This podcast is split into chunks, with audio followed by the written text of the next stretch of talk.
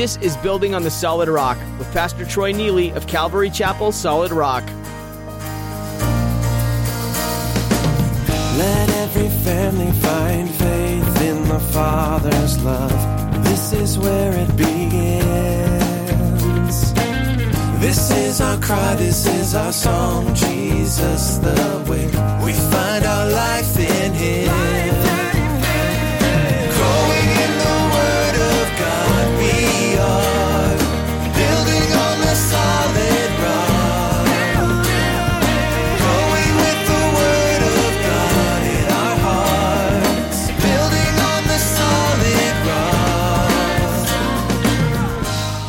Now get this these who walk away didn't just hear.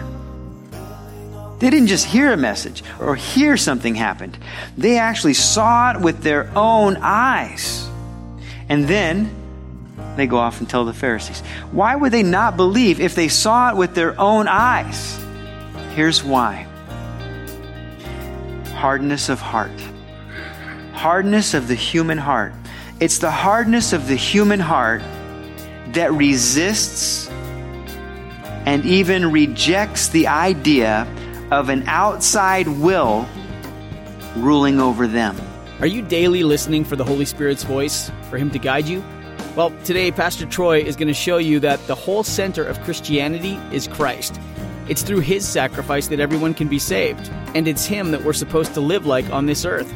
And that looks like asking Him to guide your actions and your thoughts every single day to be like His, so it's evident to everyone around you that you follow Him.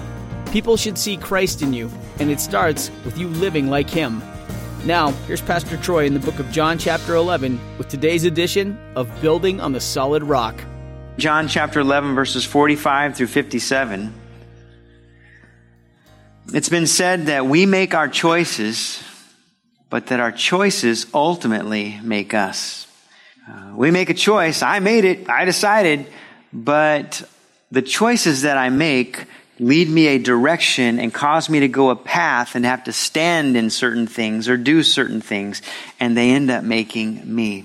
Yesterday, there was a group that was there, a very small group, but some of them had to do some community service. And so the one who was leading them came over and uh, we gave him a hot dog, talked to him for a little bit.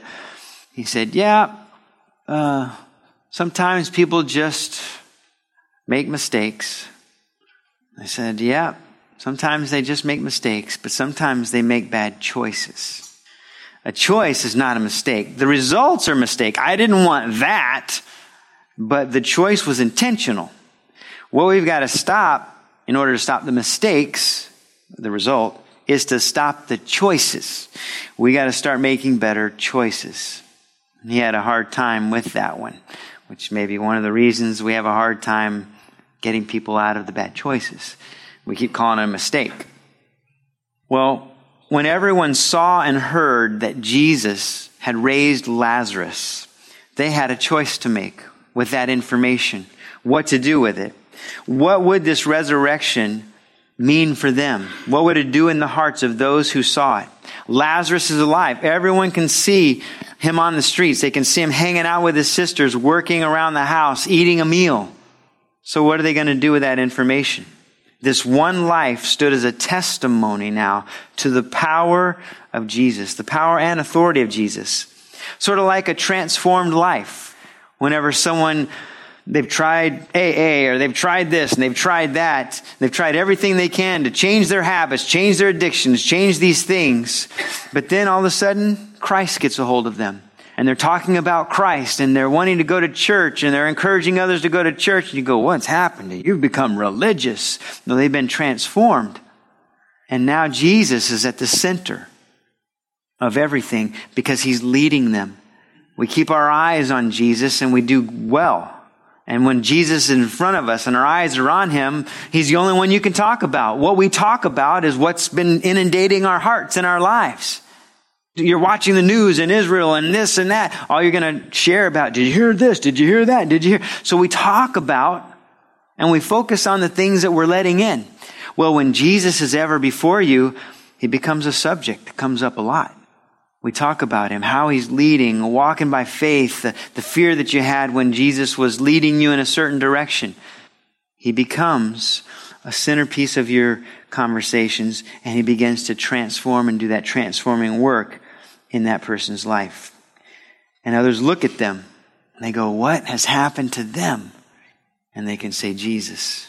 Oh, it was that pastor. No, it was the church. It was that person. No, no. They led me. They were there, but I heard the pastor sort of disappeared and I heard Jesus talking to me. I don't even know what the pastor was saying at that point. The Lord took something that was said, something that was said that met with something I was thinking, and the Lord pulled me aside and he began speaking to me. And you have an encounter with him. Speaking of Jesus, James Francis wrote One Solitary Life. He said, I am far within the mark when I say that all the armies that ever marched, all the navies that were ever built, all the parliaments that ever sat, and all the kings that ever reigned put together have not affected the life of man upon this earth as powerfully as that one solitary life. So true. He marches down through every generation. He's alive and he speaks and he's transformed and affected more lives than all those altogether. But see, people are left with a choice. Because His Word is here, because God speaks to the hearts of people, because the evidence is everywhere. And then there's the evidence of a transformed life. People are left with a choice to make about what to do with that. Well, today we're going to see what happens after Lazarus is raised. We'll see that Jesus has a way of causing division he has a way of stirring discussion and a way of forcing decisions. All these move people closer to or further from Jesus. There are no fence sitters. You're either moving closer to by your choices or you're hardening, moving further from by the choices that you make. Look at verse 45. Then many of the Jews who had come to Mary and had seen the things Jesus did believed in him. But some of them went away to the Pharisees and told them the things Jesus did. First, let's talk about the fact that Jesus causes division, just as we see here. Some believed, embraced, celebrated with. Others go, I've got to go tell. I've got to go tell the religious leaders, the Pharisees, something has happened here. Some of them believed, but others told the Pharisees, and it implies that they did not believe, but it was like a telling on them telling what happened. Oh no, hey, that guy that we're trying to put away, he just had something happen over there. He did something, and it's not going to help our cause much. This is the way it always works. Words come from the pulpit, or we see something, and two people can see and hear the same exact things, but receive them completely different. It's a matter of where our heart is. We'll talk about that a little more next week. But today, just know this. When it comes to the Word of God, it comes to the heart. Two people can hear a message. One can embrace it and believe, and the other can go away hardened and not believe. Same things were said, same emotion, same person, same space. Two different responses. Now get this these who walk away didn't just hear they didn't just hear a message or hear something happened. They actually saw it with their own eyes. And then they go off and tell the Pharisees. Why would they not believe if they saw it with their own eyes? Here's why. Hardness of heart. Hardness of the human heart. It's the hardness of the human heart that resists and even rejects the idea of an outside will ruling over them. People can walk with the Lord for a time because people are different. And uh, some have the submissive kind of personality. They go, you know what? I like this. This is moral. This is good. This is the way I see it. And so they'll embrace it. And early on, they look great. But then the Lord, the Word of God, life, begins to challenge some of the things they hold dearly to. And now you have a choice to make. And that is, do you believe the Lord and His Word, or are you going to say, look, I'm not in for this? Men have become pastors, ministry leaders, involved in big ways, evangelists. and hit this brick wall where they have a choice to make. And they hit it and they go, look, if this is what Jesus is about, I'm not in. And that's why it's so hard for us to tell. All we can really do is make sure that we treat those who look like believers. We have to take them at their word. But when they act like unbelievers or they deny the scriptures, we need to treat them like that too. Like the word of God says this, but you're doing that. Well, if that's what the Lord wants, if that's what church is about, then I don't need it. And so we study the scriptures because we want to find out what the will of God is, what his heart is, if you care at all about that. The children of Israel, God's own people, saw the Red Sea part. They saw it part. And then it was passed down to all the generations. They saw the water come from the rock. Some of them enjoyed that water. They saw the pillar of cloud leading them. And yet they still found it in them to rebel. Why? Here's why. The scripture tells us why. Because they hardened their heart. They said, I don't want that. I don't want to hear that. I don't want it to be that way. And so I'm out. I don't want to do it. You know, every Christian understands. We all experience thickness of heart, stubbornness of head. You know, we come to a place where something was never sin before, and then all of a sudden, as we get closer and closer to the Lord, we realize, but even though it's not really bad, it stumbles others and it stumbles me and it, and so now I see it, I need to call it what it is. It's sin. Sin for me. And we have to deal with it. And it's in these places where individuals have to make choices. Do they believe in the Lord? Or do they only really like him a lot as long as he says things like, I'll fix your life. I'll bless you. I'll do this. You'll have heaven. I'll be an insurance policy. We're all challenged as we grow. But the more you grow, the closer to him you are, the more you've lost and given up from the world, the easier it is to continue to hold to him. Even though the challenges are greater. It's like the closer we get to him, the more secure we are. So the best thing for us all to do is to get as close to Him as we possibly can. Pastor Troy will return soon with the second part of today's message, so be sure to stay tuned. If you'd like to listen to more teachings from Building on the Solid Rock, we invite you to visit our website, buildingonthesolidrock.com. Pastor Troy has been teaching verse by verse through the Bible, and you can listen online to our archive of these messages. You can also download each teaching to listen to later, or share with your friends and family. You can even subscribe to Building on the Solid Rock podcast through iTunes. That way, you'll never miss a teaching, and you'll be notified as soon as we make these messages available.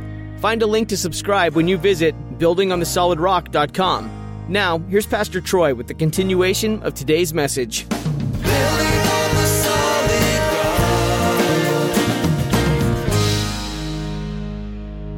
Now, notice this group didn't just not believe, but they went to the Pharisees and they basically said, You won't believe what we saw this man do. This is what he did. Now, you want to talk about hardened hearts. The Pharisees, the religious leaders, haven't been moved by a miracle yet.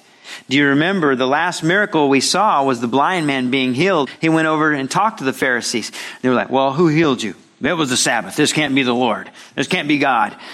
And ultimately, they tried to get him to confess maybe it wasn't Jesus or Jesus wasn't from God. And he wouldn't do that. He said, Look, I was blind. Now I see that man did it. And so what they do? They kicked him out. Get out of the church. You're not even among us anymore. Because their hearts were hardened. There's a hardening effect. Now, a mark of this division was this those who believed, they gathered, and they wanted to gather. But those who did not believe, they scattered. They didn't want to be around. And as a result, they caused scattering and dissension from Christ. In Luke chapter 11, verse 23, Jesus said, He who is not with me is against me, and he who does not gather with me scatters. In other words, if you're not part of the building process, you're working against the building process. There is no in between, there are no fence sitters. One of the things that we would love to do is see more people giving their life to the Lord right here. in this place amongst us. So, one of the easy ways to minister, if you can't go with us on a Go Ye outreach or something like that, or go with the Go Ye team when they go out, is invite people to church. It's a lost art, but it's still acceptable. Invite them. Or when we have the movie night and we're going to be showing, I can only imagine, maybe it's a movie they hadn't seen before. Bring them around some Christians, let them see the movie, and maybe God will stir up conversation. Or at least water them a little bit. That's what we do these things for, not just to hang out, because our desire to see people saved. And then our emphasis here at this church is to see people grow in the Lord, grow in knowledge of His Word so we're not flaky and flopping and all over the place, and so that we're growing and more devoted and committed to Him, closer and closer to Him. So we want to be part of the building process, not working against it. So Jesus causes a division. Some rejoice, others leave. Look at verse 47. Then the chief priests and the Pharisees gathered a council and said, What shall we do? For this man works many signs. If we let him alone like this, everyone will believe in him. And the Romans will come and take away both our place and nation. One of them, Caiaphas, being high priest that year, said to them, You know nothing at all, nor do you consider that it is expedient for us that one man should die for the people, and not that the whole nation should perish. Now, this he did not say on his own authority, but being high priest that year, he prophesied that Jesus would die for the nation, and not for that nation only, but also that he would gather together in one the children of God who were scattered abroad. Second, let's consider how Jesus stirs discussion. You just mention his name, and you'll have some discussion. Some of them very short, but you'll have some discussion. We see two discussions. Verses 47 through 50, there's a leadership meeting, uh, the elite elders of the Jewish religion. And then verses 55 through 57, there's a discussion in the streets at Jerusalem about Jesus. They're all discussing Jesus. What do we do with him? How do we respond to what we saw and heard? For the religious leaders, they're frustrated because Jesus, they feel, is misleading the people. They're losing grip of the nation because of this Jesus. And now the people are confused. They're lost. They could lose God altogether. And so they're concerned. Really, they're concerned about themselves and their grip on the people because Jesus is pulling them away from all of their uh, extra rules and authority. Well, the overwhelming idea is this Jesus, he's got to die. He's got to be gone. He's got to be done away with. And here's the consensus by Caiaphas it's better that one man perish and die. Get rid of him. Even though he's not a bad man necessarily. It's better that he dies, we get rid of him, than the whole nation perish because of him. That's what Caiaphas is proposing. You guys are not thinking clearly. This is what needs to happen. Then John notes about that statement. He, he didn't say this on his own authority, but it was rather predictive. Now, he's not saying that he knowingly prophesied, I am prophesying.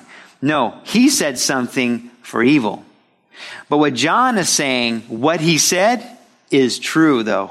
It's very prophetic. They're words from God himself. The one is going to die for the many. But not only this group of many, but for all who would believe.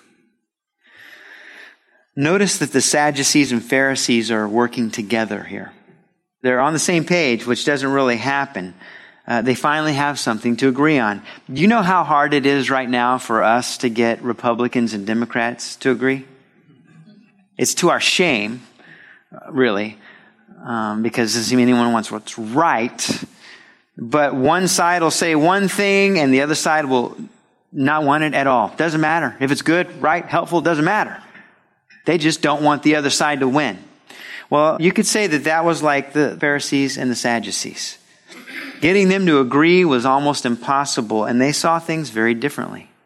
And yet here they are, talking about something very significant, getting rid of someone, and they're all together. They're united. The bottom line for them is this this is what draws them together.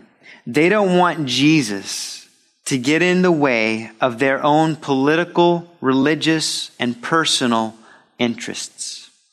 They have their own agendas, their own political, religious, and personal agendas. They don't want Jesus messing with. And so they're going to get in agreement. At least we've been used to fighting each other. We got our pack of people, you got your pack, and that's okay. But this guy's like taking all of them. So we got to get rid of him. We got to side together and get rid of him. It's a lot like the world. Nothing unifies the world like Jesus.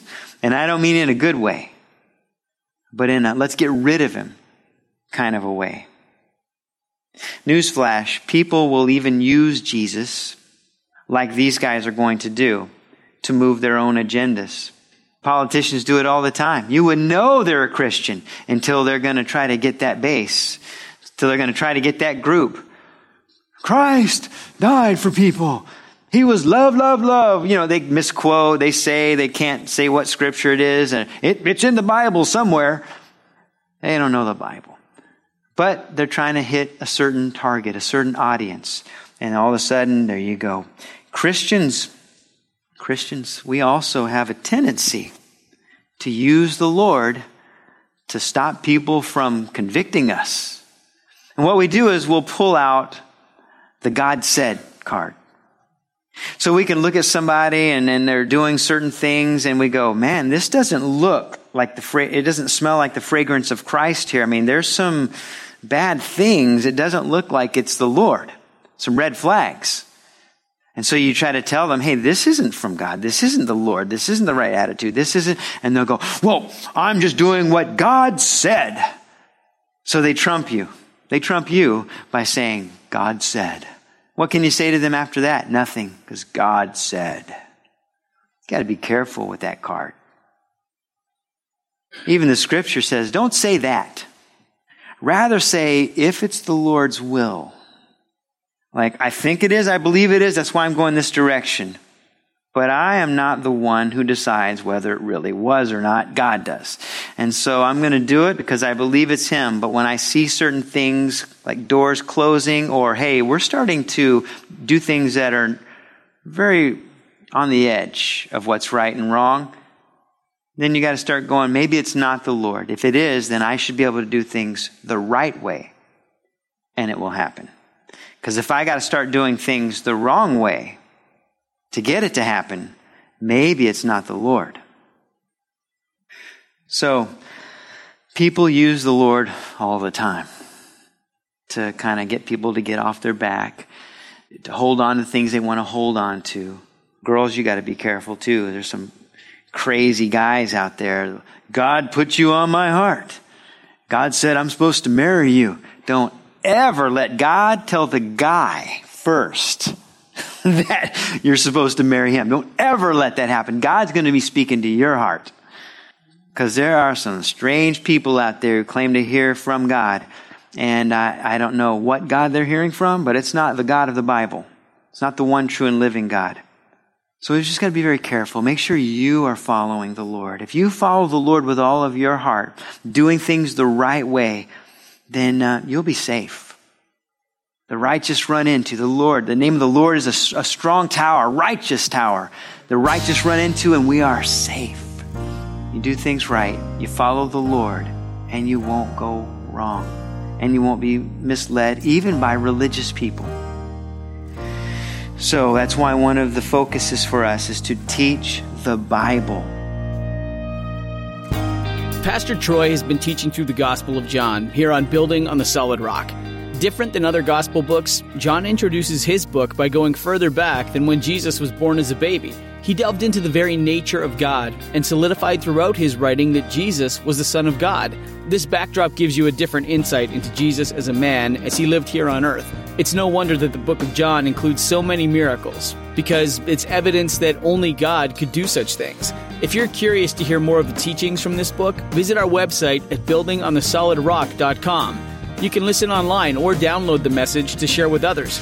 If you've been encouraged by today's message, we'd love to hear from you. Feel free to send us an email through our website, buildingonthesolidrock.com. That's all we have time for today. Join Pastor Troy next time as he continues in the book of John on Building on the Solid Rock. Let the light of Christ shine as we grow in Him. Come have your way in us.